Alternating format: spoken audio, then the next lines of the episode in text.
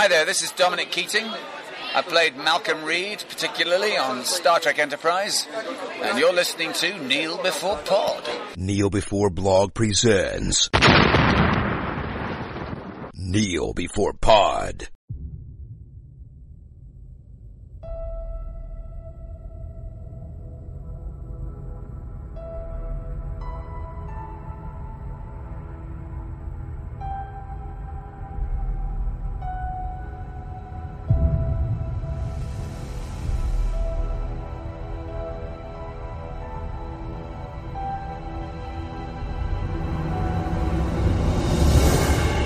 And welcome to another marvellous edition of Kneel Before Pod, the podcast that has neither an army nor a halt. An event a decade in the making is nearly upon us now that Avengers Infinity War is right around the corner. So it's time to go back to quite a while after it all started and talk about the first Avengers film, as well as the entire universe. So for this, I sent out a call and a brave squad of heroes answered. For the purpose of this, we have all chosen our own Marvel characters, and first up is our very own God of Hammers, fresh from the Bifrost, it's Kat. Hello. How are you? I'm alright, thank you. Very excited to be here. Good, good. That's what we like to hear. Next up is our master of the techie arts, the man who keeps this podcast from imploding. It's Chris. Hello. He also manages to make invites to screenings appear from thin air, so, you know, maybe magic. It could be. Or Are you blackmail. Doctor Strange? Good guess, good guess. Uh, lastly, we have a man driven by his own boundless obsession with the dark dimension known as the internet, uh, as well as the need to have freaky eyes. It's Isaac. Hey! So Hello. Can anyone guess who he's supposed to be? Vision? No. No. Ooh. Freaky eyes. Uh, Eyes. freaky eyes in the internet. Well, Freaky dark di- dimension. Oh. I'll just give it away. We'll be here all night. Kaecilius. Ah. It's a very Mads strange- Mikkelsen. yes, the bad guy in in. The bad guy in Strange. Doctor Strange. Yes, okay. I've only seen that movie once. Um, He's nice and forgettable. as are a lot of Marvel villains. Well, we're we're getting ahead of ourselves here. yes. And you might be wondering who I chose. So I'm the boss, head honcho, el numero uno, the Godfather, Lord of the Rings. I forgot what I was talking about a while ago. No, of course, of course, it's Captain America. Who else would I be? Because Captain America really needs a Scottish accent. That's the one thing that's missing. Everything is improved with a Scottish accent, I think. Yep. Well, I mean, we've got an English Superman, so why can't we have a Scottish Captain America? Right? A British Spider Man. True, true. So maybe it's time for the Scottish Captain America. I think so. I think I think we've reached that point. Plus, Chris Evans is uh, is giving up the job soon, so I think I'll I'll put in my application. well, you've already got the beard going for you. Sometimes, only, only when I'm not shaved for a few days. So we're here to talk about, you know, a very small set of indie films that make up a shared universe called the Marvel Cinematic Universe. I don't think that many people have heard about it, but hopefully we'll get it some recognition by this podcast. you know, we'll get the word out there, and people will have heard of it after this. Um, I mean, I personally stumbled across it just randomly, but uh, you know, I don't know. I don't know how you all came by it. Was it was it the same? Just you know, posters at film festivals and, and all that. Yeah, I've killed this joke already. A little was bit. It was a very art house uh, movement. I, you know, I, I kind of, it was very small scale, and a friend of mine was into the books and said, "I really, I really should get into the films, but it's not as good as the books." But you know, he said you might like it, and you know, turned out he was right. Do you know what? The argument could be made. if we really get deeply into it and whether the comic books are better than than the films, that's oof. It's a different story. Um, but anyway, if You wanted Civil War, Kat will give you Civil War. oh yes, Team Thor for the win. Team Thor. He wasn't even a side. He wasn't even there. But it's, nah, Team Thor. That's why. He was too busy off having fun on his own planet. yeah. So I thought it might be a good idea to start talking about the Avengers because I see that as the kind of centerpiece of this whole thing. It was the first thing they built towards, and then it it did enable them to do all sorts of other weird stuff afterwards. It's just one of those things where now anything's possible, and they've proven that by making pretty much anything possible afterwards, and they continue to do so. Or may, well, they might continue to do so. We don't know what the the future plans are, other than a few films. So. Um, we'll just get straight into spoiler-free chat about this, uh, even though it's a few years old now. Uh, I think it's eight years old if you believe Spider-Man, but I don't know. I, I think it's about six years old based on when it came out. Um, so, Kat, we'll start with you. What did you think of the film without spoiling it for people that might not have seen it? Sure. Uh, if you haven't seen the first Avengers film, um, I think it does a great job of bringing all the Avengers together in a way that is believable for them to have met. You know, the circumstances I think are uh, pretty good. Um, I really enjoyed it. I was really uh, heavily into the MCU at the time. Uh, so 2012 April, so around this time actually. um, I think I saw it seven times at cinema. Uh, twice on the first day. uh, so, you know, to, to give you an idea, I was just, yeah, like, so hyped up for it uh, in the lead up. I was like uh, watching the trailers like all the time, just like speculating. Um, I just couldn't couldn't wait, and it delivered. Like truly, it was the the kind of film I wanted it to be, and I think it set the bar very high for you know the the rest of the MCU. I mean, truly, that was the challenge. You know, can we make a movie with everybody in it and have it make sense and have it be fun and have it be like a sustainable format? And as you say, they've cracked it. They've they've done it, um, and they keep doing it. You know, six years later, and that's really cool. Um, so yeah, like it was definitely like peak like it absolutely was like the culmination of phase one um, a really fun really great kind of blockbuster film and yeah i i have a lot of emotions Lots of emotions. uh, Isaac, you can go next. Yeah, because I didn't like the Avengers. Because I'd watched. When did the first Iron Man come out? Was that 2009? 2008. 2008. Yeah, I'd seen that one. I'd not seen any of the other ones. And I thought I'll get back into this with the big, the main one. And I came out and I, and I never watched. I think I've eventually watched Doctor Strange, whatever that one. So I think I missed out on about. So I missed out on like three years. Then I went to watch Avengers, and I, I went, no, no, no, I'm not, not for me, not interested. I remember it just being just loads of sort of infighting for the first bit, and then there was something else, and there was I kept getting lost. I was like, oh, some more people are showing up because I can't really like. I know it's a spoiler-free bit, but I can't really remember what's because it's like a it was, it was ages ago film. It's hard to sort of remember which bits are spoilers and which bits weren't. So I was like, yeah, these people are in and they're all fighting, and Loki's here, and and I sort of left. it, I was like, oh, that was a Well, now you've just spoiled that people fight in a superhero film. I mean, how, people fighting it. how could you?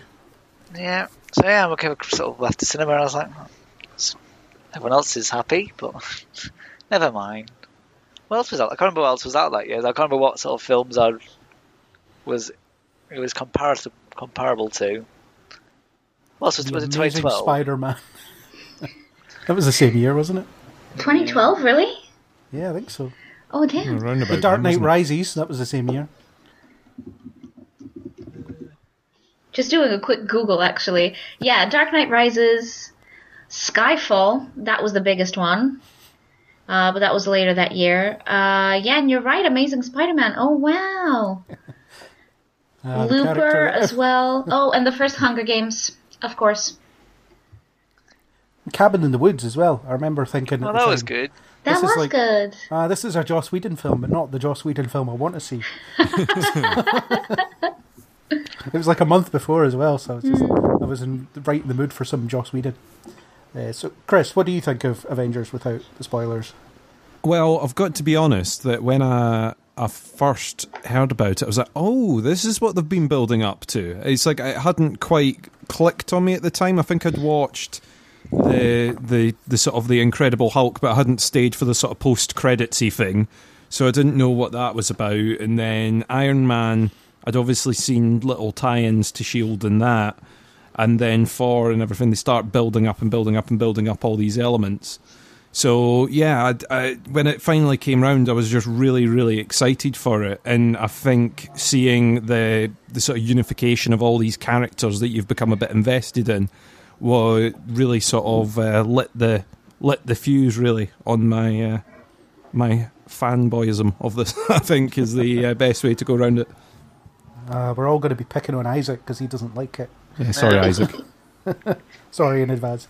Uh, I'm also in the I love it camp. Um, I loved it from the, the moment first moment I saw it. It was there were several moments throughout the film where I had a big dumb grin on my face.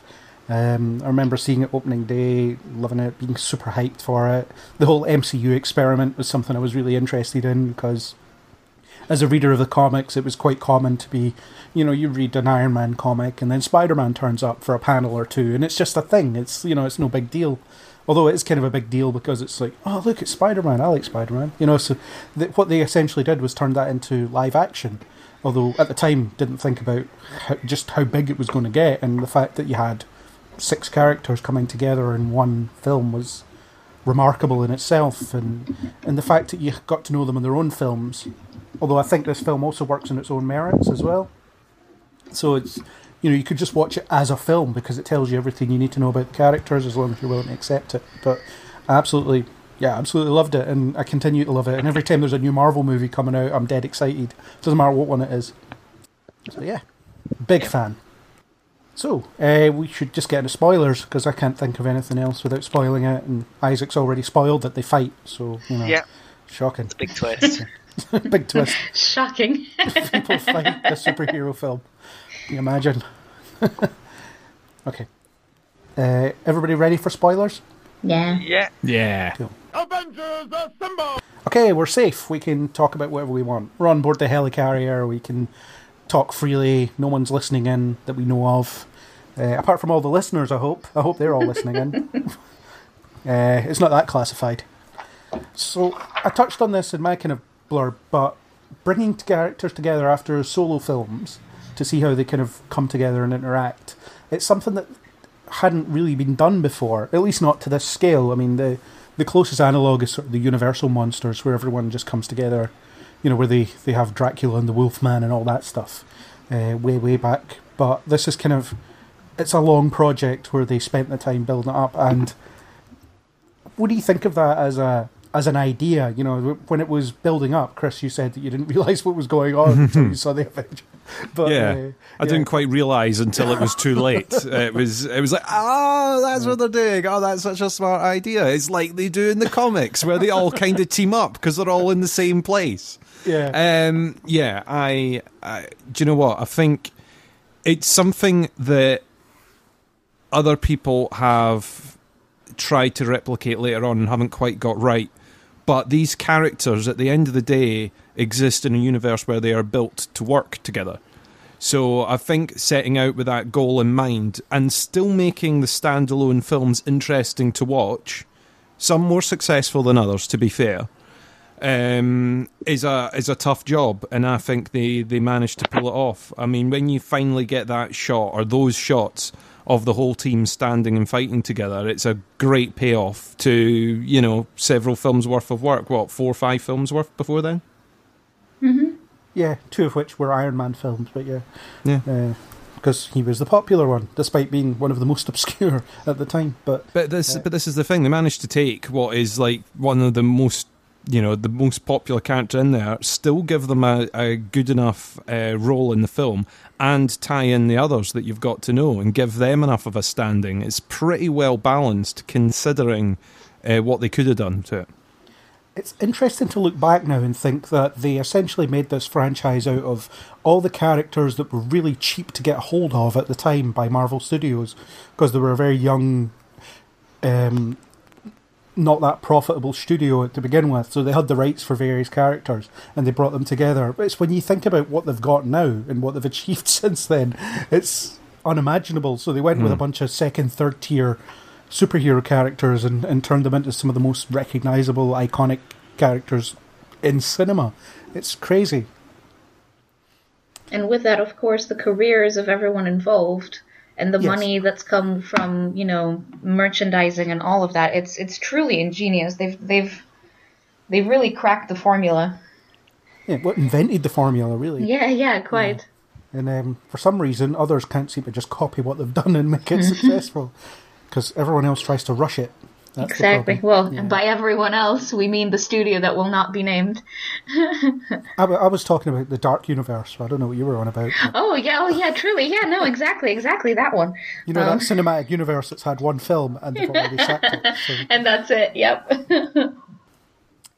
yeah. Um, so I'm take I take it you think it was a successful experiment as well, Kat. You said you were heavily into it. I mean, what was your kind of build up like as you were watching the, the films as they appeared? I mean, um, I came into it a little bit late, uh, and I think this is something that we're going to be touching on a little bit later with our own introductions to the to the universe. Um, but I I wasn't really watching along. I kind of came into it kind of halfway into phase three, uh, phase one. Is it what? Phase, three. one. Phase one is what I meant started. You only watched it last week. uh, halfway into phase one, I was like made aware of this thing, and I was like, oh, okay, cool. Um, I went back and I watched the films, so then it was like, all right, you know, now I'm ready. And by the time that the film came out, you know, I I was really invested in a lot of the characters. I knew who they were. I I you know had ideas about where the story might you know go and you know who the villain might be, etc. Um, so yeah, like whenever the trailer started dropping and you know everything kind of started coming together, I was so so so into it. Um, and perhaps you know that uh, sort of comparing to what Isaac said before about you know not really being familiar with all these people and then coming into this film kind of hello here we are um, you don't know who we are but you know let us entertain you sort of and you know, I knew who they were, and I think for for most of us, you know, knowing who they are and their stories and what they're each bringing to the table, I think that this movie really did it well, like bringing in people like Black Widow and the Hulk and like Hawkeye, who we'd only seen in that one scene in Thor. Um, you know, he suddenly becoming. Yeah, well, I mean, I, I, I think that he does something. I think he's valuable, even in that one scene, um, because he brings he he brings empathy. Um, he's he's a very human character, Clint. You know, he doesn't really have superpowers. He just has really good aim. That's it. Um, and so, you know, comparing comparing him to everyone else, you know, he is truly like the one guy who's like, I'm just I'm just here to help. And like he he has a lot of empathy, you know, he sees Thor like try to fight his way out of that compound in the first Thor film and he goes, "Oh, I like him. I'm not going to shoot him." You know, like he he can tell so much about a person from just that. And then when we see him in the Avengers film, he is that guy, you know, who who can just like tell a lot about people and he's really, you know, he sticks to his opinion and he defends others. And I, I think even in um oh which one was it? The civil war that i rewatched recently um again you know he's the guy who defends the, the the person who might not have had a voice. Like you know he stands by wanda. He says okay you know like i'm gonna get you out. Just i don't know. I like him. I like hawkeye. People give him a lot of crap but i like him Yeah, I like Hawkeye. I just think his cameo in Thor is a bit. Well, here's Haw- here's this guy with a bow and arrow, and Yeah, I was like, I mean, yeah, like watching the first Thor film and not knowing who this guy is from the comics, I was like, who, who is this guy? is he significant? And like, I had to why Google him. picking up a gun? Yeah, yeah, I was like, like, why? What's what's happening? Like, it's. It, they treat him like he's important, but we we don't know who, what his name is. We don't know, you know, what the hell? Like, who are you? Um, and then eventually, you know, like I Googled it and it was like, oh, I see. And perhaps that could have been handled a little bit better, his introduction. I always, but I always thought anyway. he should have been in the rest of the film because he just disappears after that. But Yeah, that's true. yeah, but I don't like the first Thor film. Right? No, my heart. we'll, we'll get No. we'll get to that. We'll get to that. Um, Isaac, you've already touched on that you weren't you weren't a fan, but uh, what do you think of the idea of bringing them all together after a bunch of solo films and, and, and making it work in one big film? Uh, well, I don't know because I didn't. realize- Well, I didn't like. I didn't really know any of the characters. Like, it wasn't a, like I was too much of a filthy casual to know what like, anyone. So it's hard to say, like I can't really say oh, it worked together as a film because it's like at the end of the film I was like I still don't know who any of these people are. They're just Scarlett Johansson and yeah some dude with a bow and some guard guy and Hulk and then Iron Man and I knew Iron Man and Captain America just sort of from like you know they're they, by that point they were like big, busy like cool enough to so everyone knew them. So I think like and even after having now like you know know the comics, know the characters and stuff, and we went back and saw it well again like whenever I moved here. It's like I still don't don't like it even after even now I know what is going on and know like the Chitauri and you know the, the Infinity Stones and everything. I'm like still I still don't think it works. It's still just a load of sort of people just sort of having an ego competition for like the first hour, and then just nonsense for the next hour. That more or less sums it up, to be fair. more or less. Well, in, in a kind of very broad nutshell, but um, You did to be to be fair, you did kind of pick the wrong film to pick it back up on. Yeah, yeah, definitely not a film. It's not a go into the the universe film. It's like it's like watching the finale of a TV series first. Yes. See, it is, it is something that is impossible for us to view it from that point of if you've not seen the other films, what you know, what do you take away from it? And you're very clear that it kind of spoils some of the enjoyment for you because you're not already invested in the characters and you don't already know their sort of personas before they arrive.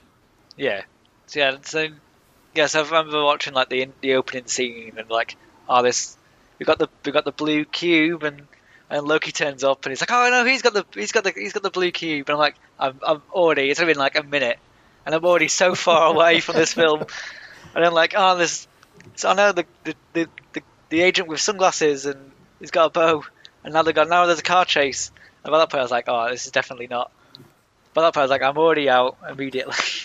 so yeah, if you can't, it's not a film that you couldn't start if you're introducing someone to the Marvel unit like films. Yeah, Not see, yet. we we all watched that opening scene and went, "Oh my god, Doctor Selvig's back! Oh, I Yeah, like that guy." Yeah, and I was just like, "Hi, Coulson. It's good to see you again." and I was like, oh, "I don't know who Maria Hill is." Uh, yeah, well, I maybe knew- I knew why- who the character was, but like, yeah. yeah, So maybe yeah, the Marvel didn't rush into their movie, but like their big team up movie. But I rush into their big team up movie. so it's like the it's the opposite effects. All these like like Tom Cruise's The Mummy and stuff. Like I had the same. I had their method of team up movies going into it. It's like oh, I'll work it out. They're all basically superheroes, and he's got a hammer and he's got a shield. They're all like. But then you go and you're like, no, I can't. You can't jump in. It's not. There's too much. There's too much lore and past stuff going on. See, it's it's interesting that you say that because after like half a dozen viewings or something, I decided I would try and think about it as if I'd never seen a Marvel film before and didn't know who these characters were. And all right, maybe it doesn't tell you exactly who the, the characters are and why they're significant, but I think it does a good enough job of telling you who they are in this film, what their purpose is in this film. And obviously, there's a certain amount of suspension of disbelief. You have to believe in the fact that some guy can fly about in a rocket powered suit of armor, and you know, some guy can turn into a giant green creature, and so on. You know, you have to kind of accept the, the conceit of it. And I realise it's impossible for me to say, well, if I'd never seen this before, I'd be able to follow it. But, you know, I feel like it spends a lot of time introducing the characters in a way that works in terms of their role in the, the particular dynamic. So, you know, when when you first meet Iron Man, you learn that he's a tech genius and, you know, all that stuff. I think um, I think every character's introduction gives you a flavour of what to expect from them. Um, and I think it does it pretty well. You know, and the funniest thing is when uh, with Mark Ruffalo, they obviously they recast him from Edward Norton in The Incredible Hulk, and you've got this kind of every scene that he's in almost he reminds you who he is because he's the only one you might not recognize. So he's just like, yeah, remember me? I'm Bruce Banner. I turn into the Hulk, and every scene it's like that. You know, it's. Um, I think Joss Whedon does an excellent job with the screenplay, just making it, um, punching it up to make it kind of uh, accessible or as accessible as possible. Because the key, the key to the success of this film was, is it watchable or is it just going to be one big ref, self-referential thing for two hours? I think there is a problem. Like, I think sto- like story is the biggest problem though, because like you said that Joss Whedon wrote like a good screenplay and stuff, but like Loki's just there, and then the Chitauri because they gotta they gotta fight someone, and like there's no like well there's character yeah we get who Iron Man is we get Captain America is like we don't know like it's it's all very just sort of oh they have to be oh Loki's here there's a cube here the, there's aliens coming we better get these guys together and, and they go to Berlin and these other bits but it's all like just sort of it's just stuff happening in a row like it not it's not It's like plot driven and not character driven. yeah, That's it's just true. sort of like Yeah. here is this, now we have to go here. Then eventually the we got to open the sky thing, and all the aliens are come in. But like we don't know why they we don't even know who they are. They're just some. It's just a thing. It's just the thing you have to punch in the film. Yeah, it's full Loki- of MacGuffins and, and Yeah. plot devices. True. And Loki But to be fair, the, pen, the really- pending army isn't really set up before, though. That's the thing. I mean, even if you've watched the other films, you don't know that there's an army waiting to come through to Earth. Yeah, but it's just like it's just a generic, standard villain, isn't it? It's just like it's just a wall, a wall of a wall of punchable, expendable things.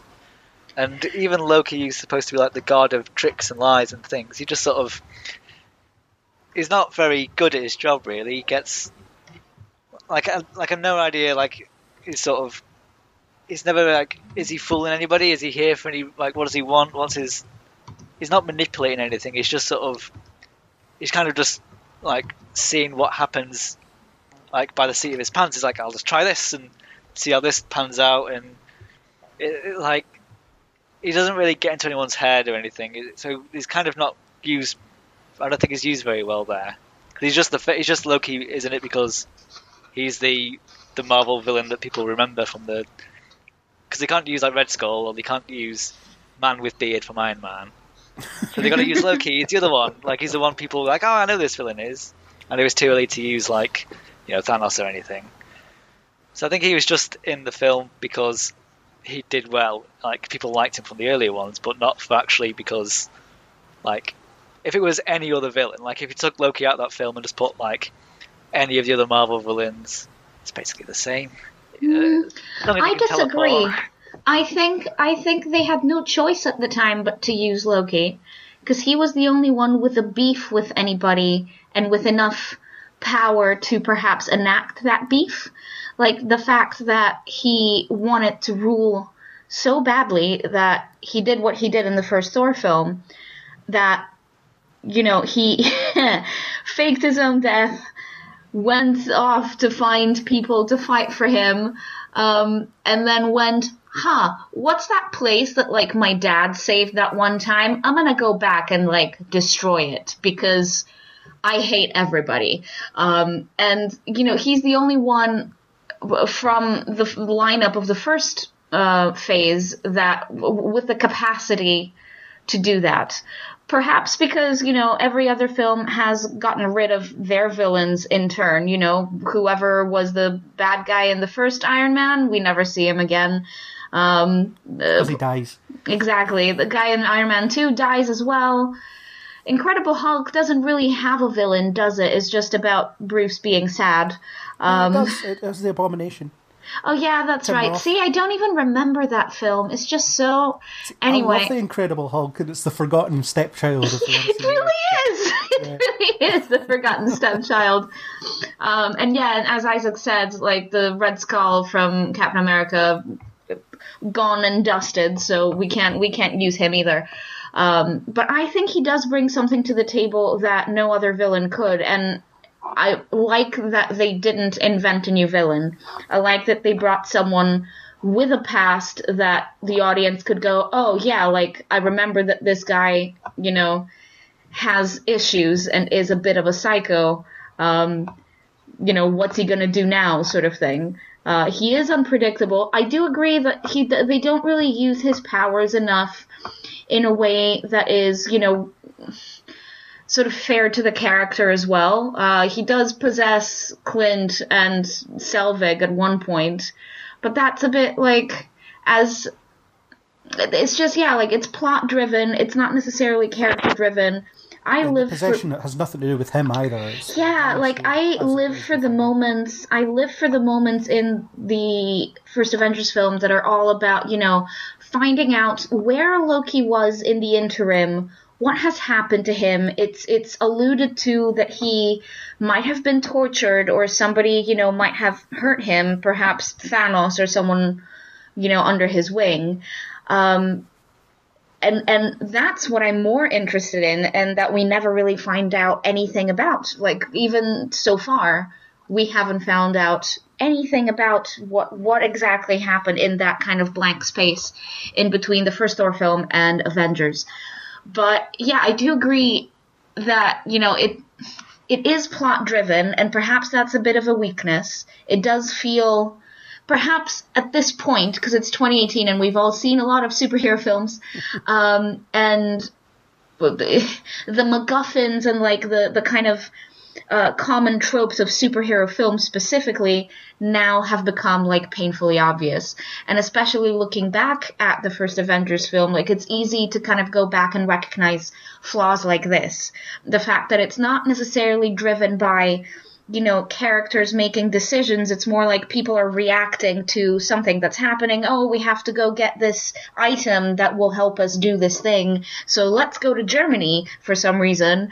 Um, you know, it's just full of moments like this. And I do agree that that's not very compelling, or at least as compelling as it could be if it was more, you know, character driven about people's choices, about what people want, and then sort of, you know, the people who um, stand in their way. And yeah, that would have been nicer. And I do agree as well about the punchable, the punchable army thing.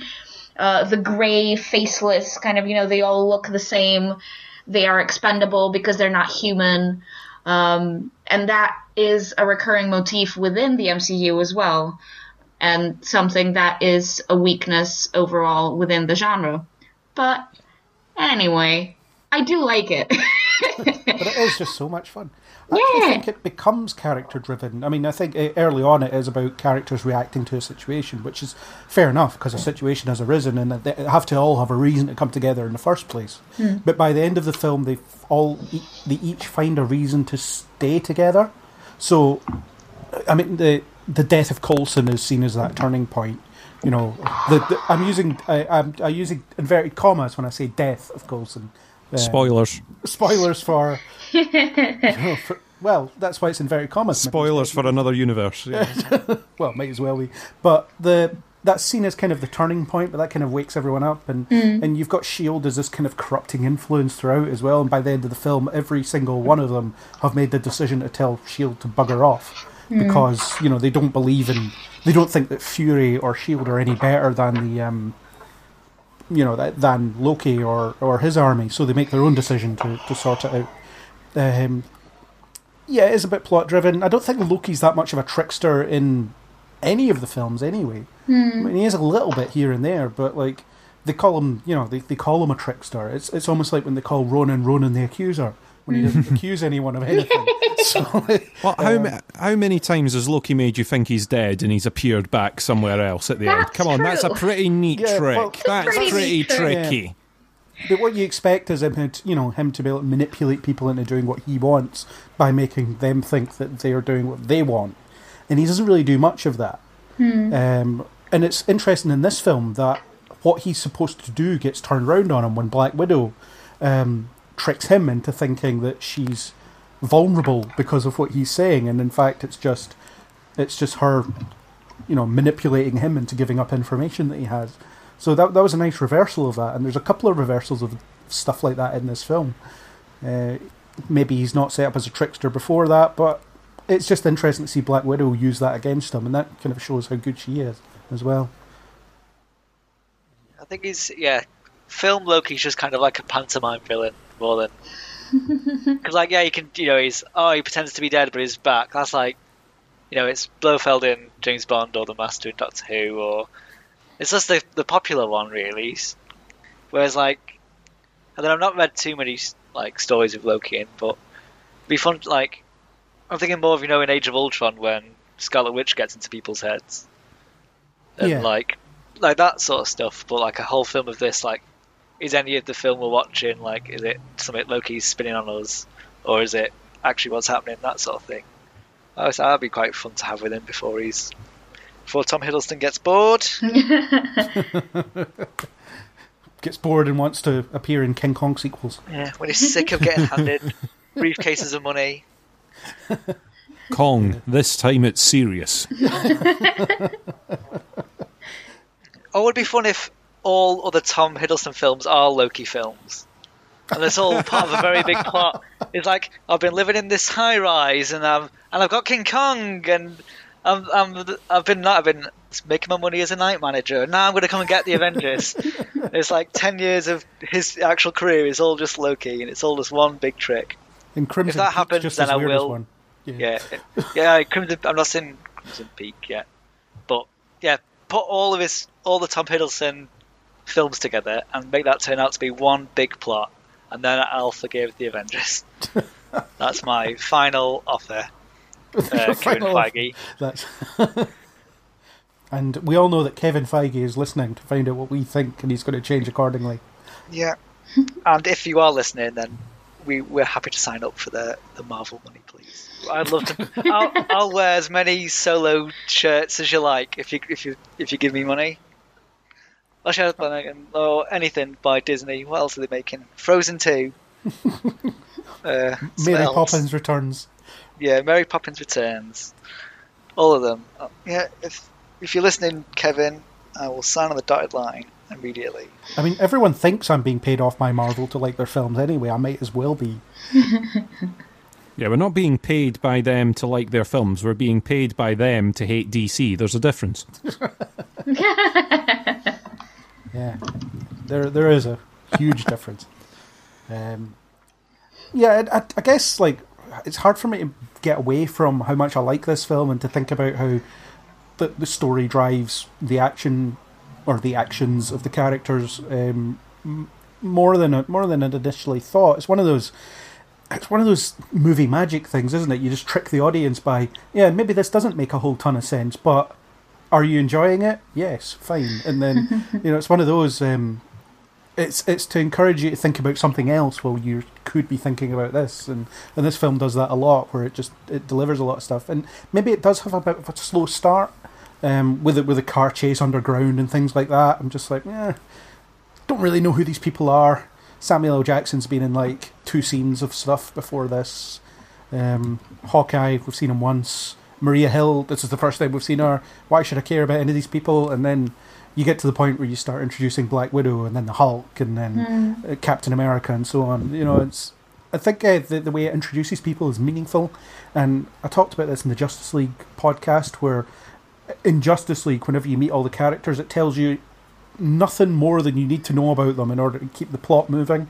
Whereas with this, it gives you a bit more insight into who they are when you do meet them. At least for the most part, I don't think you find out a ton about Black Widow other than she's a spy and she's in the middle in the middle of some situation. Um, I wanted to say something about Maria Hill in particular. Um, while I like the film generally, I found her character very bland. And somehow, like, I didn't believe that she had the authority that we are told she has. Like, at some point when she starts barking orders, and I'm like, I don't feel like we should be listening to you. Like, I And just just don't. like shut up, Robin. Yeah, yeah, just like I just didn't believe that she was second in command, and I don't think that she believed it. You know, like she delivered the the commands with just this this kind of half half-hearted tone, like you know, that I don't know. Like I just never believed that she was who we are told she is. Um, and I suppose uh, I didn't really warm up to her until uh, Winter Soldier. So, yeah. Yeah, that's that's when you kind of get the proper impression that she is the second in command, Yeah. really. But up until that point, yeah, I, I kind of agree with you. It's like she doesn't appear to be uh, Fury's personal assistant, but seems to be somewhere close in middle management, doesn't it? She. I remember when we watched um, Jessica Jones, and I was like Hogarth. I was like, "Oh, she'd be good as Maria Hill." And Craig was like, "We've already got a Maria Hill." I was like, "I, was like, I can't. which- Like, who is it?"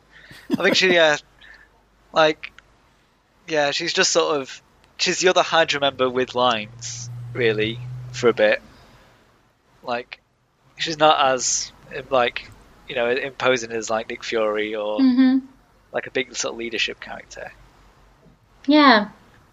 I, I suppose I, d- I didn't give her much thought in the, the first Avengers film, other than okay, she's here, and I hadn't watched How I Met Your Mother by that point, so the significance of her being there was kind of lost on me. The fact that people were excited about her presence, I was like, don't know who she is. Fine, you know the the actress, but I watched How I Met Your Mother afterwards, and and then it does come, become a bit shut up, Robin. You know, after that, but um, she's she is much better in Winter Soldier, and then again in Age of Ultron and she's in a couple of episodes of Agents of Shield as well, uh, where she does a good job. So um, maybe the character's not necessary for the Avengers, especially when you've got Coulson and everyone loves Coulson. He's all of us. He's that guy that's there. He's loving it. He's enjoying just being being part of the team. Just happy to be invited. I know the feeling. Yeah. Um, I've always I always liked Coulson. Right when you see him in the first Iron Man film, and he's only missing from one of the Phase One films actually. You know, Captain America. For some reason, he doesn't appear in that, but um, he is really good. And they did a couple of shorts with him as well, where he was quite endearing. So I think as the kind of human, uh, in inverted commas, human aspect looking in, he was really good because he's the "Will you sign my trading cards, Captain America?" And he's just like he's just fanboying all over the place. something I really like about uh, the relationship between the characters, and I suppose it does fall within the umbrella of you know ego match within the first hour. Um, but the idea of Tony Stark meeting Captain America and the complicated stuff that comes with this is the guy that my dad helped make, and my dad is dead, and here he is, and I just want my dad thanks, um, sort of thing, which Tony has a lot going on of. Um, and it's just like really interesting to see them like finally meeting and what that that meeting is like and the fact that their egos do clash because they both want to be in charge uh, and one of them technically is and the other one is in principle because he's just so good. He's just such a nice man um, and everyone just wants to listen to him. Like whenever they're both like kind of giving orders and and tony stark just like turns around and looks at him like who's in charge here? sort of thing. I love it, it i think it's great Yeah, the the ego um, ego trip is definitely a big part of it, and you've got this. Um, they shouldn't be in the same room together, at least at the beginning, because there are too many egos on display. You know, you've got Banner who's standing off in the background, just trying not to get involved, because if he gets involved, things will get giant and green. Uh, but you've got Stark who, you know, wants to be the center of attention. You've got Steve who's he just wants to get the job done, and he thinks that Stark is in the mid, uh, in the way of that. And you've got Thor, who's just stumbling around, kind of, I, don't know, kind of primitively, I suppose, because he's just he's just there to just drag Loki back to Asgard, and he doesn't care about employing any finesse whatsoever. So you've got these this real clash of personalities, which is just great. And I think that the film uses that as an excuse to establish the relative power levels as well. So you've got this, you know, Thor and uh, Thor and Iron Man are fighting because they don't like each other. But this also tells you how powerful Iron Man is versus Thor. So you know Thor is up there, but Iron Man can hold his own with damage, and then Captain America turns up, and his shield can block this hammer that we already know can break anything. So it gives you the kind of idea of what you're dealing with power wise, and that's very smart sto- storytelling.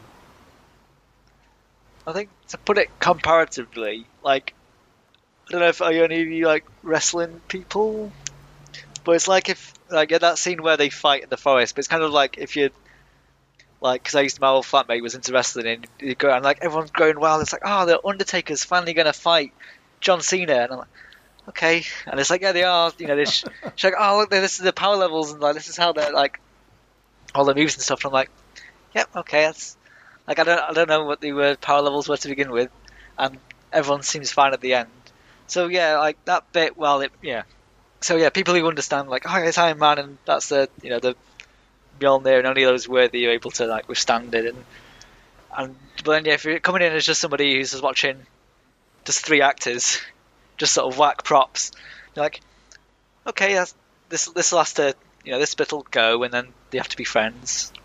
So yeah, when you're not like invested in like the the characters and like you know the uh, the expectations of them, like oh, what's it going to be like when Captain America finally meets Iron Man? Like for everyone else, just like oh yeah, the two characters are just sort of. Uh,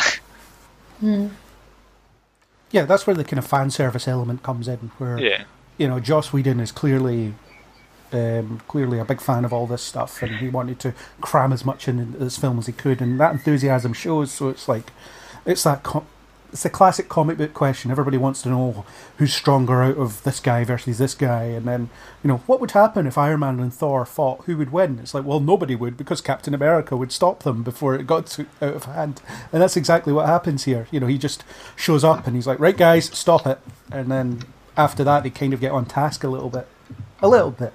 Uh, so in terms of the, the character dynamics, so what you've got is um, they almost pair them off slightly. I mean, everybody gets their moment with Coulson, pretty much, but you've got the uh, the Stark and Banner bromance because they're both science guys, and uh, Stark finally meets someone who's smart, as smart, if not smarter than he is, and uh, and that's kind of it, instead of being resistant to that, it's something he really likes. They get along really well, and I love that um, Stark keeps taunting him into becoming the Hulk throughout. It just like zaps him and, and things like that.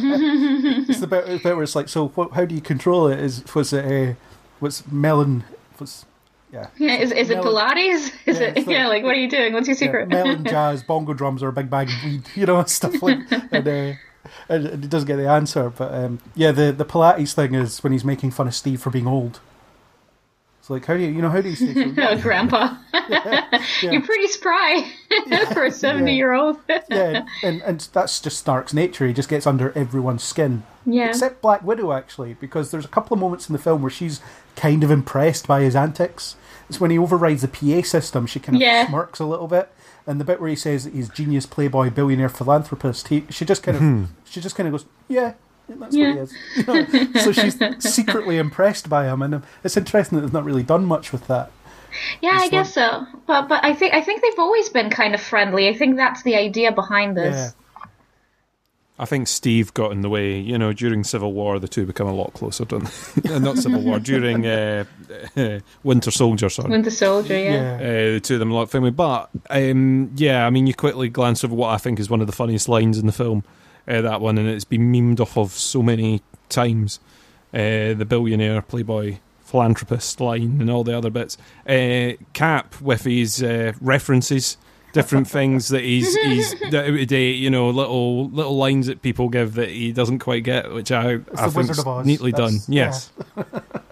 Yeah, that um, I think Cap's quite interesting as well because um, I can't remember where I, where I saw this, but it's it's talking about how so this is the first film where Cap has been unfrozen, so he's well he gets immediately drawn into a situation that's quite massive, so he doesn't really have much time to adjust to his new surroundings. But you've got the whole idea. You've got a guy who's suffering with loss. You know, he's lost everything that he ever knew. You know, and in the original comics, he was only frozen for like 20 years, so everyone he knew was just a bit older, but kind of still alive. And weirdly, there's more time has passed in real time in the comics than since he got frozen. But the so the the time gap for him is quite significant, and um, the way I think. The way I've been encouraged to think about Steve throughout the rest of the films is there's never a point where he isn't sad about something.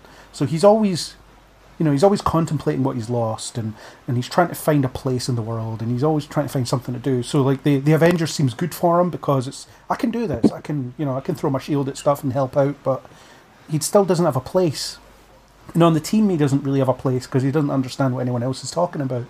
Hmm. Yeah, I completely agree. It's, it's an interesting way to look at him. He's you know, he's always just a bit sad. Just a bit morbid. Not emo, but mm-hmm. morbid. So you're saying Captain America needs a hug? He He does. does need a hug. Yes, Steve. Steve, I, I was watching the um, Infinity War trailer recently, and just like that that one moment where like bearded Steve is like grappling Thanos's just like one hand, and he's struggling. I'm like, no, Steve, somebody help him. I just I can't. Um, there's there's one thing that I forgot to say, I there's this really interesting link um, between the scenes in which we are introduced to all the Avengers. Um, so somebody has a line that introduces the next scene somehow. Um, Yeah, I Like- get the big guy. You should have left it in the ocean. Exactly. It I love those. soldiers. One Yeah. war is won by soldiers, and just like like all of those, all of those little moments.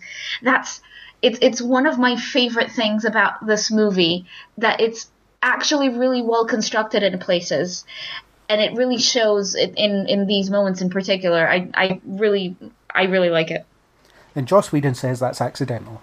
Ah, yeah, sure, Yeah, yeah, right. sure, it was. Sure, it was. I believe you, Joss. Yeah. Thousands wouldn't, but I believe you.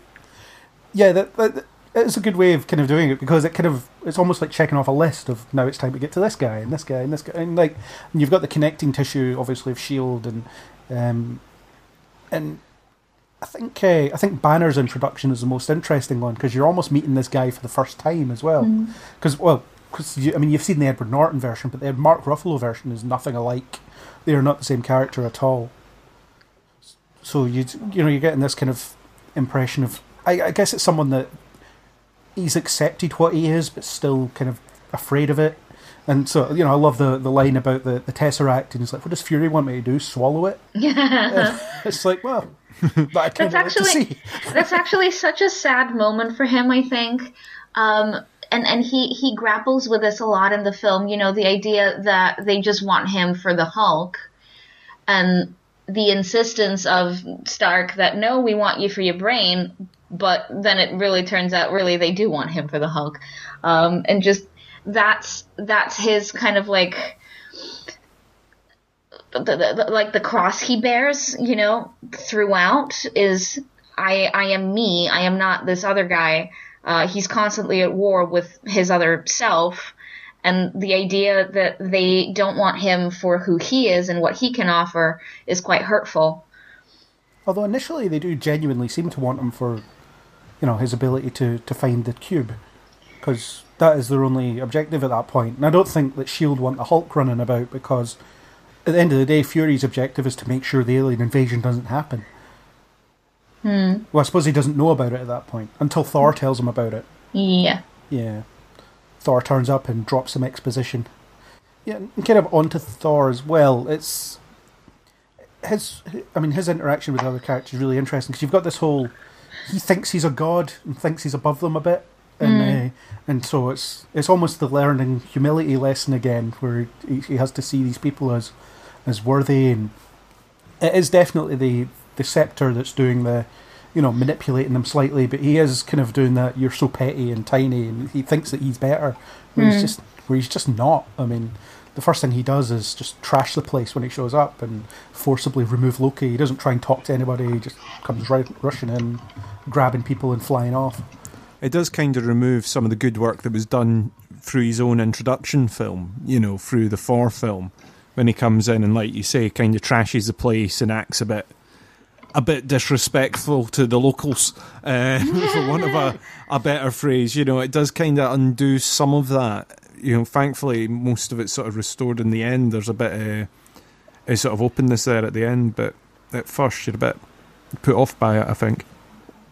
Well, there's a there's an excellent moment uh, for Thor. I think it's just after he's been kicked off the helicarrier, and he's you know, it takes him a few seconds to realise that um, he can't just hit the the glass to get out of it because you know not that smart. He's kind of dumb, but uh, well, he is. I mean, yeah.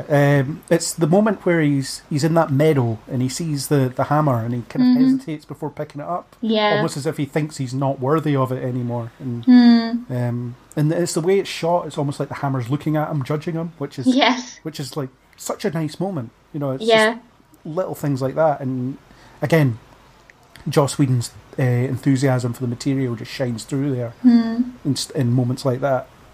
I do love that moment as well, um, and I maintain that the Mjolnir kind of feels sentient in a way. Um, you know, like it has a personality throughout, like most of the films. Um, I I think that there is like a sort of a sort of to and fro somehow, even though it's an object. Like I don't know, it's it's a bit it's a bit strange, uh, but I guess I guess we'll never know. Um, Well, it's, it's now dead. Spoilers. Yeah. For, yeah. For another. spoiler for Thor Ragnarok, but there's no more Meow. Well, we don't know what's going to happen in Infinity War. Maybe we'll get a new one. Ah, maybe. The soul of the original will be transferred to the. but yeah, it does have some kind of gauge of worthiness, doesn't it? So it's it's constantly challenging its user to be worthy of it. So um, so there's that. I mean, you've got they don't really do much with the worthy aspect of it in the first Avengers film because there, there isn't time. I mean, the closest is when the Hulk tries to lift it and he can't. And uh, you know, I love seeing that because it's just it's just good fun seeing the you know people try to lift Mjolnir because nobody can except almost Steve Except Steve for a little bit, yes. and, and Vision, of course. But you know, they never explain why that is because they don't know, I suppose. So the the film sets out to be, I mean, it's a summer blockbuster, and it's one of my favourite summer blockbusters of the last twenty years. We'll say, you know, it's up there with like Jurassic Park as a, for me in terms of modern classics, and uh, you know, and Pacific Rim, which is also a modern classic as far as I'm concerned. Hell yeah. Listen to us talk about it for four hours if you don't believe it. Yes. uh, well, it and its sequel for four hours uh, in total, um, and it definitely sets out delivering that. I mean, the I remember the action sequence at the end. Joss Whedon was talking about how he made it his mission to to top uh, Transformers Three, which at the time was the biggest city destroying chaos out there. Uh, but he also wanted it to have some meaning. So you know, as in characters that you care about, rather than a mess of different coloured robots that just get cut into pieces, and definitely succeeds. That end action sequence, you know where everybody is, you know what everybody's doing, and and you know what the stakes are. Yes. Yeah, I mean, I just I I really approve the way they bring everyone together. I think the team all bounce off each other well. I think the way it's set up does all right. I I agree partly with um, Isaac about the fact that they don't maybe introduce some characters for people afresh. They do assume some knowledge going into this, or at least it pays off more with some knowledge, I think, than it does going in as a blank slate. But I think it's one of the best films that they've done, really, um, because the struggle um, to include so many characters later on, I think, begins to hamper in some of the films, which makes me worry slightly for Infinity War as much as it makes me happy to, to have all these characters together finally. I, I at the same time there's that little bit of hesitation in my head. Yeah, it's it's one of those. I mean, I remember when Age of Ultron was coming out, I was thinking, how are they going to pull this off? There's just so many people in this bloody film, and well, I mean, we'll get on to Age of Ultron, but you know, I like Age of Ultron, and in this one, you've got less characters, and it is a it is a mission to get them all together and have something meaningful to do. But how lucky are they that the you know there was a previous cast built in where um, where everybody just bounces off each other so well. Everyone has such natural chemistry. I mean, they could have they could have easily just had a situation where one person just drags it all down. And I actually feel like Edward Norton would have been that if he'd stuck around. Hmm. You know, I feel like his personality would have been too big for that. Whereas everyone else seems content to just get on with it and and you know give the give give the other actors the floor when they really deserve it and things like that. So um, I wonder what it would have been like had Edward Norton shown up in this film. It's an interesting thought, actually. I, d- I don't know. I really think that Norton was miscast. I didn't really like him as Banner. Uh, so when they cast Mark Ruffalo, I was like, yeah, there we go. That's Bruce Banner. I thought Norton was fine for that film, but as I said, the two versions of Banner aren't the same. You know, they, they've completely rewritten him for this film, uh, which is fine because it works better. But you know, the the dynamic they built up between all the actors is great. I really like the um, friendship that develops between Stark and Banner, the the so-called science bros. Science bros. Yeah, yeah, that that was unexpected. I you know I didn't really necessarily expect them to you know become friends somehow, but it does make sense. Yeah. And I, I think it's played really well. Like you say, the, the dynamic between the actors is quite good. I mean, you get that with Black Widow and Hawkeye as well. You know, she's the one that kind of snaps him out of it towards the end and and gets everything back on track. And it's the first time they've met, as far as we see. Mm. So yeah, they, Well, you assume the they must have met before. Well. Yeah. Well, you know that they've, they've yeah, worked you know together that, a lot. but it's the first time you've seen them work Yeah. together on screen. Yeah. Well, I- mean, the same is true for the entire cast, to be fair. But, um, but I don't know. Uh, it's just this. They're the only characters with a pre-existing relationship, um, and and they bring that across. Whereas the rest of them are meeting for the first time. And um, I mean, I'll I'll talk to. You know, I could talk for hours about how great I think Chris Evans' casting is as uh, as Cap because I mean I thought he was a good Human Torch as well. Let's not forget that. Uh, he's the first of the rehabilitated Human Torch- Torches into the MCU. Uh, but I think his casting is great because so many there's so many lines that Cap has. You know, where in the comics he's been written as pretty horribly cheesy at a lot of points. Um, but the, I think Chris Evans managed to deliver them with enough sincerity. The one that always springs to mind is the bit where I think it's Hawkeye says, "How are we going to do this?" and he says, "As a team." And if delivered any other way, it would have just been, "Oh my god!" But the way he delivers it, it's like, yeah, that works. What's the story upstairs? The power surrounding the cube is impenetrable. Thor's right. We gotta deal with these guys. How do we do this? As a team, I have unfinished business with Loki. Yeah, we'll get in line. Save it. Definitely, I, I do. I do think it works overall. Yeah, I mean, I think that we are all blessed with Chris Evans, to be honest with you. um, I was really surprised at how well they made it work with him as like tiny, skinny Steve. Yeah, Um, and then obviously with the with the transformation into actual Steve, like Steve, um, like obviously from that point on is where the story truly begins. But um, within, I think the Avengers cast, like he, I think he's so pure as like a person. He, he truly is Captain America if his Twitter feed is anything to go by. Um, you know, he, he is he is the captain we deserve, um, and the captain we need, and the captain we have, um, at least for now. Um, so I'm yeah, like I think he's truly fantastic. Um, and I said fantastic. Um, I'm I'm glad that like the whole Fantastic Four thing is in the past also, because I think Cap suits him so much more, or rather, he suits Cap. Uh, he he really embodies Captain America. yeah. And I always say that in Spider-Man: Homecoming, you've got the the PSAs that show how Cap could be if he was written terribly. Yes. Yeah, and, and obviously it's a deliberate joke, but it's like with less skilled writers, you could have had this. Yeah, a lot of life lessons being delivered. Yeah, him just mm-hmm. standing there being this paragon of vir- virtue, giving like meaningless advice. But and you see it a bit in Winter Soldier, where his morals are tested and he doesn't mm-hmm. he doesn't waver at any point. And even in this film, I mean, I think he does waver.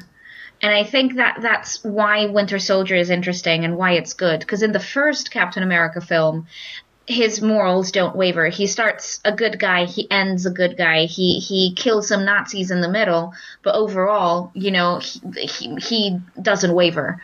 But in in Winter Soldier, he questions where his loyalty lies and whether you know he's been fighting for the good guys the whole time. Um, you know whether whether he can trust anybody um, and he's he's such an implicitly trusting person i think i think he definitely wavers in winter soldier i mean you know if if the ending of the film is anything to go by yeah, although his principles never change. What I mean is, he never thinks about. No, I think uh, I think I think Fury has a point here. He's always he always knows what the right thing is for him. You know, he- he's never he's never budging on that whatsoever. And, and even in this film, it's Yeah. you know the bit where he says, um, "I'm not," you know, where Stark says, "I'm not marching at Fury's fife," and he's like, "Neither am I." Mhm. Uh, but but we do have a job to do. We've got an alien invasion, so like we'll just steal a jet and get on with it. It's fine. Yeah. Yeah, and that's and that's where you know the whole Civil War thing comes in. Is is sort of you you're either one team or you're the other, and both point of views aren't necessarily wrong. Yeah. But I think it's a character that's been uh, written very well. Chris Evans has done a great job, and it's kind of impossible at this point to imagine anyone else playing him. I would struggle to come up with a name that would work as well. I think. Remember when it was almost John Krasinski? Well, there you go. um, I, I, I just, I, I would not know who to, who else to cast in there. Even if I was to look to the other people that they've managed to cast in the MCU, and they've done some pretty good casting in this. Yeah. I mean, they did get to the point now, or they have got to the point now where they can basically ask for whoever they want to appear as whatever they want in these things. But I think uh, Chris Evans has done a, a great job, and you know, I, I, I don't think I don't I don't want him to die in the new films, but we know we know in the real world that contracts do expire, so hopefully, hopefully they keep him on. Yeah. Speaking of contracts expiring, there's always a there's a, there's always a rumor about this will be the last appearance of Tony Stark because if nobody wants Robert Downey Jr. to leave, um, and it's I think that was another example of pitch perfect casting because they cast as close to the real life Tony Stark as you would ever get, and at least well, I mean I don't think Robert Downey Jr. might not be a tech genius. I don't know, maybe he is. I have no idea. Never spoken to the guy, but. Um, certainly in terms of the life that he's lived and the things that he's been through and the, the life experience that he has, they, they cast him perfectly. And I remember at the time there was a there was a bit of trepidation around it because he was just on his you know on his comeback tour and it wasn't clear whether he could be trusted to turn up for filming and stuff at that point. But uh, Iron Man was definitely the, the rehabilitation of him um, for certainly a larger part of the audience than say Kiss Kiss Bang Bang would attract. But what a but what a return, you know, what a return, and then just added on in the in the other films. I mean, he's the he's the character that you've seen the most of before going into Avengers. Yeah. So there was a lot a lot riding on his performance in this film. Yeah, and he's funny. Um, when you see pictures of him just outside of the films, you're not sure whether it's Robert Downey Jr. or Tony Stark. They've become interchangeable at this point. So it's it's such a great piece of casting. I don't know that he was um, Tony Stark before they cast him. I think that he has he has become the embodiment of Tony Stark. Um, but but I don't know that he was this guy before the before the film came out before Iron Man. It's when I mean I- I'm talking about as a connection to the comic book character. In the comics, he's an alcoholic. He struggles with his own personal demons, and Oh, right. you know Robert Downey Jr. has been through a measure of that. And even though they never directly did that story in the films, there's Mhm. still that kind of unhinged quality to him, especially in the earlier appearances. I suppose so. Yeah, I can see that. Yeah, and and here he's just great, but I like that he's a bit of a rallying force for, for the team. You know, he, he gets involved for his own reasons, and he's always pretty selfish about it. But like his decision to fly off to New York to fight Loki is is his own. You know, he's not doing it for selfish reasons, and, and he's almost ready to sacrifice himself. Except you know, it's not going to actually happen because Iron Man three has already started filming as you're watching this film. You know, when it's in the cinema. So like, uh, so you know it's coming, but um, at the same time, since it's Joss Whedon, it's not out of line for him to kill a character. Hmm. You know, even a beloved one, because he does that all the damn time. Although it doesn't in either of these films, to be fair. Isaac, what are your general thoughts on casting? You haven't said anything in a while. Um, I don't know. I don't. Uh, yeah, they're all, they're all fine, aren't they? I like. I don't really know. I'm not very good at casting when it comes to casting people. Despite the fact Right. that you're often talking about who should play different characters. Well, yeah, it's fun to say that Kelsey Grammer will be Doctor Doom, but like, I don't like say I don't know. Oh, like when they cast Thingy as Iron Man, I'm not. I have no idea. Like, I don't know what like what. Like I wasn't you know if it was internet buzz around it or anything. Like I wasn't anything I was looking into. So that's yeah, it's just a world I never really like explored. So, uh, yeah, they're fine, aren't they? And I yeah, I can't think of anything. They're all pretty good. Cool. Um, I actually always thought Hemsworth was a weak link out of the lot of them. What? Yeah. Um, What? no. Do you know what my first thought was when I walked into the first Star Trek film? and he's in it for like a hot minute before, spoiler alert, he dies, I guess. Um, I thought, man, like this guy has such a face. He looks like a hero. He just looks like, you know, I would follow you type dude. Like, oh wow, who is he? And at the time, he hadn't really been in much. And then the next thing he does is Thor, and man, they got the casting right. I thought, like, he he does have like that kind of heroic physique, like the posture, his face, you know, the clean cut, you know, the the strong jawline, the, you know, I don't know. I think so. I think so. I mean, I wasn't a fan of the first Thor film, and I wasn't terribly engaged by his character in it. I think he works better here. You hurt my heart, Craig. I'm just, I'm just gonna, I'm just gonna keep saying this because I know it causes you pain. No. But the thing is, uh, you don't really get a sense of Chris Hemsworth Thor until Ragnarok, because up until that point, he isn't really playing his own version of that character. Whereas, I guess they embrace the fact he's actually really funny by, by the end of it. You know, the, in every other appearance, people laugh at him. He doesn't really make that many jokes. Uh, I, thi- I think that's okay. Not Well, everything needs this. to be a comedy. I know, I know, but uh, it does work for this because the Avengers have someone to make fun of. You know, the uh, Stark calls him Point Break and uh, and all that stuff, and he just potters about, not knowing really what's going on. Uh, he's yeah, he's the big dumb muscle of the group, uh, other than when Hulk's on screen. Bigger No. than muscle. Yeah, I disagree. I think I think he's a very nuanced performer, and in fact, I mean, I prefer the Thor of the first film to. Not not that he's bad in Ragnarok. I quite like him. There's an evolution to the character there, which is fine. Um, but my favorite thing about Thor is that he is, you know, the older brother who has been raised to rule. He is the hothead who chases battles even when they're not necessary. And and like his journey in the first Thor film to becoming like a more humble and like thoughtful person over Uh, a weekend. I the, yeah, I mean most most stories take place over a few days. Um, most films in particular, a lot of books too. Um, and you know where one big experience changes your attitude. It's possible. It happens. Um, and especially it happens in storytelling. And that's okay. It's okay to have like a, a short run, but a meaningful one. Um, and I think he definitely portrays that change quite well. Um, yeah, I, I could wax lyrical about the first Thor film and why it means so much to me, but this is not the Thor podcast. And also, I've already done that on the Ragnarok podcast. so, listeners, if you want to hear me wax lyrical about the first Thor film, listen to the Ragnarok podcast. You will not be disappointed. The Ragnarok trailer podcast, I think. Um, it was you were on, wasn't it? Mm, I don't remember. I think I, I don't remember which one. One of them. I'll find it and put it in the show notes. Cool. Yeah, uh, One of one of the many Thor podcasts.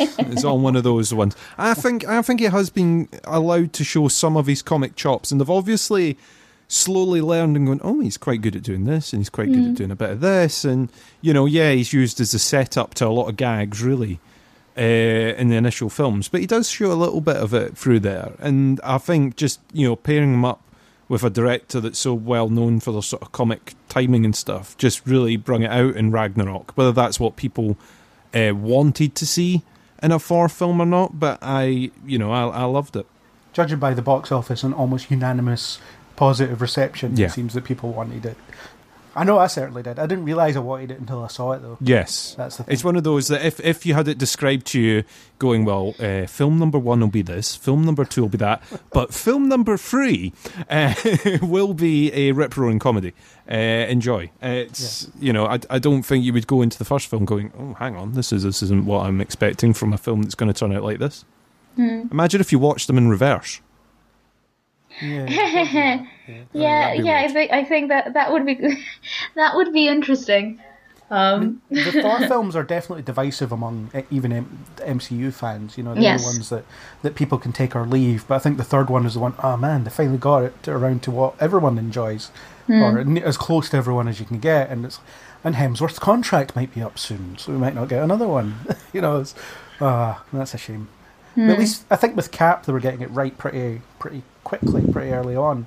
I mean, I have issues with the the first film and the fact that I don't think that anyone should ever be given the pro forma of you have to give us an origin story, the entirety of the Second World War, and have them frozen, and you've got two hours. Go. Yeah. You know, and the fact is, how do we do this? We have three montages. Um, we, you know, we spend a bit of time on the origin story. We have a montage. We have another montage. Then we have another montage, and then we finish. And, Yeah. And um, you know, there's a lot of people that dig into you know his decision to to go into the ice when there was clearly other options and all that stuff. But uh, all in all, solid film. And then Winter Soldier, even better. And then Civil War, with hindsight, not as good as Winter Soldier. yes, Still great though, but like not as good. Yeah, absolutely. Um, I recently rewatched Civil War because I I'd only ever really seen it when it first came out, um, and I I really wanted to kind of like have a refresher. And yeah, I mean it's I I think it's like the the, the dinky little cousin of Winter Soldier. You know, it like wants to be, you know, that serious gritty movie. And yet it's it's packed with a lot more kind of moments where you go, huh? and that just doesn't really land very well. I think overall, um, it's still a fun time, of course, but it's no it's no Winter Soldier. Winter Soldier was truly like a political thriller with superheroes in it, um, and that and that was what really sold it for me. And then Winter uh, in Civil War, it's like, oh look, it's Spider Man and it's Black Panther, and they're all fighting and tearing apart Yeah, the airport. in a parking lot for some reason. Yeah, just yeah. With a villain with a very convenient plan that just happens to all work.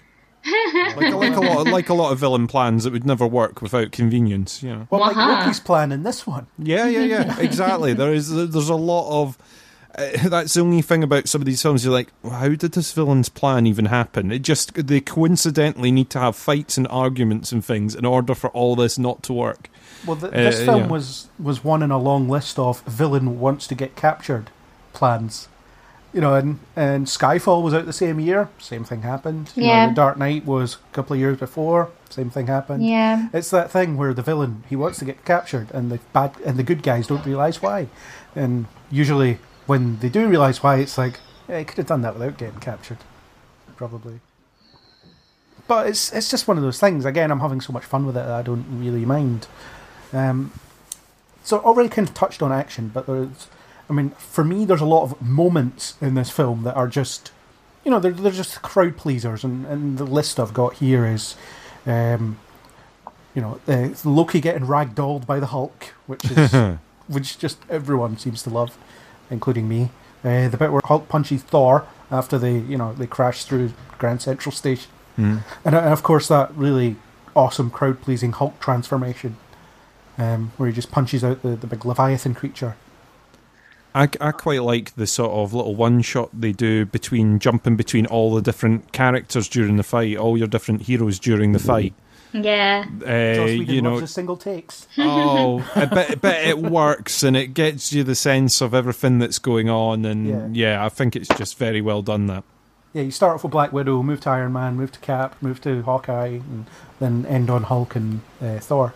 Yeah, it's just and the the camera just follows the action and it always picks a focus point. So you know, Hawkeye's arrow takes you to the next part and so on. It's great. Yeah, uh, Age of Ultron opens with a similar sequence. Yeah, that's true. Yeah, Uh, but I, I don't like that it comes so soon in Age of Ultron because it, it's just, you know, I, I like the feeling of, you know, having earned that moment rather than, well, here we go. Here's your interconnected single shot of everybody punching bad guys. Enjoy. you know, Well, it's- it it's fe- almost I think it feels Ultron. satis- yeah. It, Yeah. Ultron, you've had an entire film to set that up, and then and then I mean, yes, Yes, but it's just not as satisfying to me personally. I'm not saying it's a bad shot or you know that it's that it's less you know good as a moment. It's just coming at the forefront of the film. There's a lot less kind of like it doesn't feel as a payoff. It's more like fan service in a way. Yeah, and obviously they're big on fan service in this franchise. It's kind of part of what how they got so far. But the True. uh, another moment I love is when Steve tells Hulk to smash. That's the only order he gives him. Guys, Call it, Captain. All right, listen up. Until we can close that portal, our priority is containment. Barton, I want you on that roof, eyes on everything. Call out patterns and strays. Stark, you've got the perimeter. Anything gets more than three blocks out, you turn it back or you turn it to ash. Then give me a lift. Right. Better clench up, Legolas. Thor, you gotta try and bottleneck that portal. Slow him down. You got the lightning. Light the bastards up. You and me, we stay here on the ground. We keep the fighting here. And Hulk. Smash. Obviously, it's the the phrase that everyone will have heard of, and it's interesting to just turn it round again. Mm. It's the same way that Black Widow turns Loki's manipulation on himself. You know, she uh, Steve tells Hulk to smash because that's what he's going to do anyway. Like I do like the Marvel movies, but I thought that Hulk's transformation is the worst part of Avengers. Because that was a bit where he was the character that I liked, and there's all the things you were saying about like how they wanted. He was like, "You don't want me for, you know, you don't want me for, you know, hmm. being Bruce Banner. You want me to be the Hulk. You want me to be this big weapon." And it's like he's always referring to him as the other guy, and it's like sort of a hidden shame thing. But then he's like, "I can just do whenever," I was thinking, "Oh, like all that build, all that sort of his character build up and that sort of like I'm not seeing the Hulk used as like a Jekyll and Hyde style character, and then at the end of it, it's like, oh no, it's just he can just conveniently it's, it's fine. It's like I'll just turn to the Hulk. Like I'm always I'm always up I'm always ready to just you know go big and green and punch everybody. And I was sort of thinking, oh no, oh no, sort of the one bit I was really getting into. I was really enjoying this, like the, the sense of lack of control. It's like oh, he's, you know, you've always referred to the other guy, sort of the you know you, you lose control in the helicarrier. But it's like, oh no, wait, no, it's fine. Don't worry about it. I can just Hulk out whenever, whenever needed. So I was like the last final sort of, ah, oh, fine, I guess. See, I see that as a very sad moment, actually. Like, less, like, sad for him, you know, like, he's, he's always angry. Like, he has that moment in his introductory scene in Calcutta when, um, Black Widow corners him in that little hut.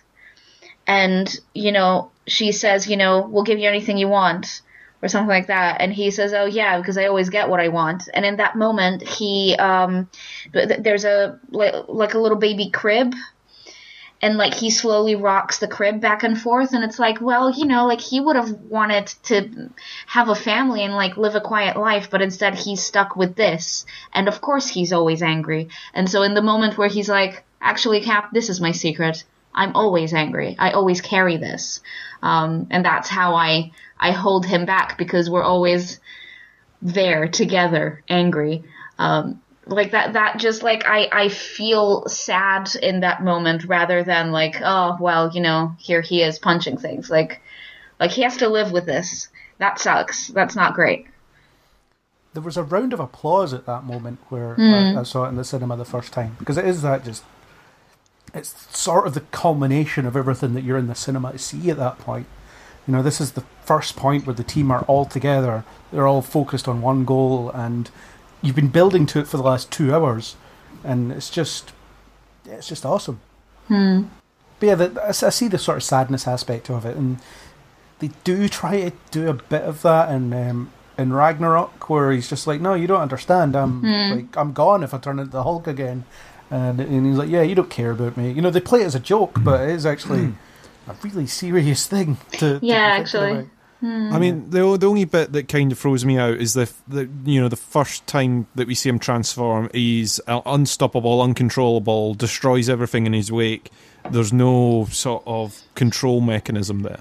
Whereas this final one, it's like, oh, he's in control and he knows what he's supposed to do, and he's taking orders and he's standing down when he needs to, and you know, See, I've, I've thought a lot about that, and my head canon suggests that the the first transformation it's like unplanned and Yeah, it's not by and- choice. Yeah. yeah, he's completely confused and just lashing out at everything. Um, whereas the second one, it's premeditated. He has a mission. You know, it's it, it happens in the Incredible Hulk as well, where he transforms into the Hulk and then suddenly, then immediately starts fighting the Abomination, and then even just helps people as he's going. Oh, all right, it's people that he knows, but the the idea is like if there is some measure of surrendering on Bruce's part when when he becomes the Hulk, then the Hulk can be well, the, the Hulk's goals can be, um, you know, can be what's the, what's the word?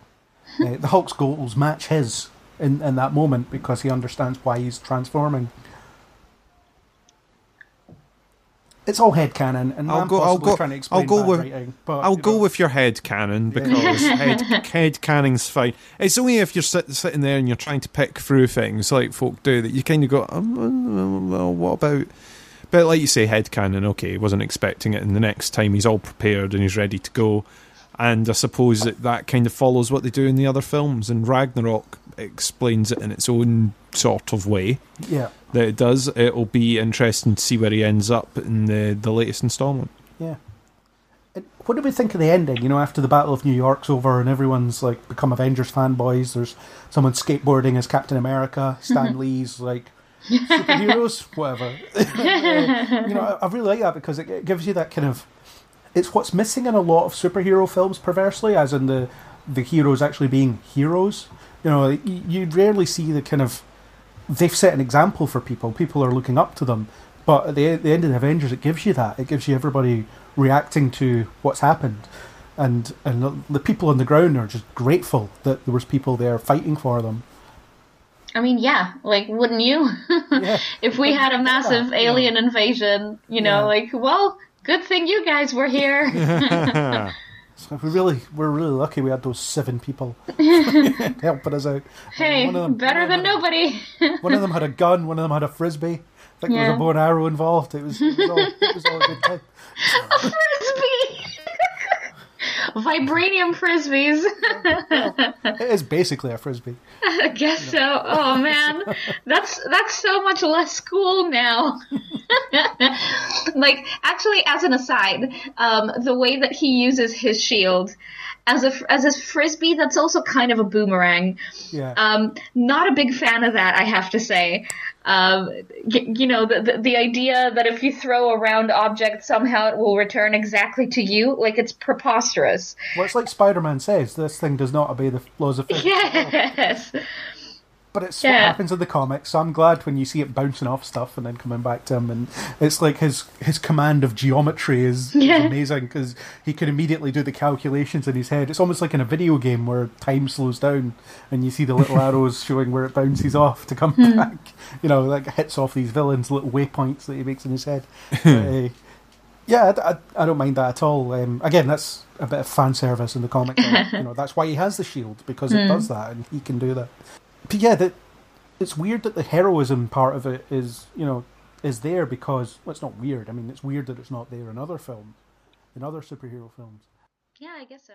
Unfortunately, we're going to have to take a break here. The discussion is far too long to be contained within a single entry, so it has been split into more manageable chunks. Part 2 is available directly below Part 1 if you're listening on the website, or will be right after this one on whatever app you're using. A very special thanks to YouTuber Dagma for the supplied music, and we hope you'll join us in part two for more Marvel madness.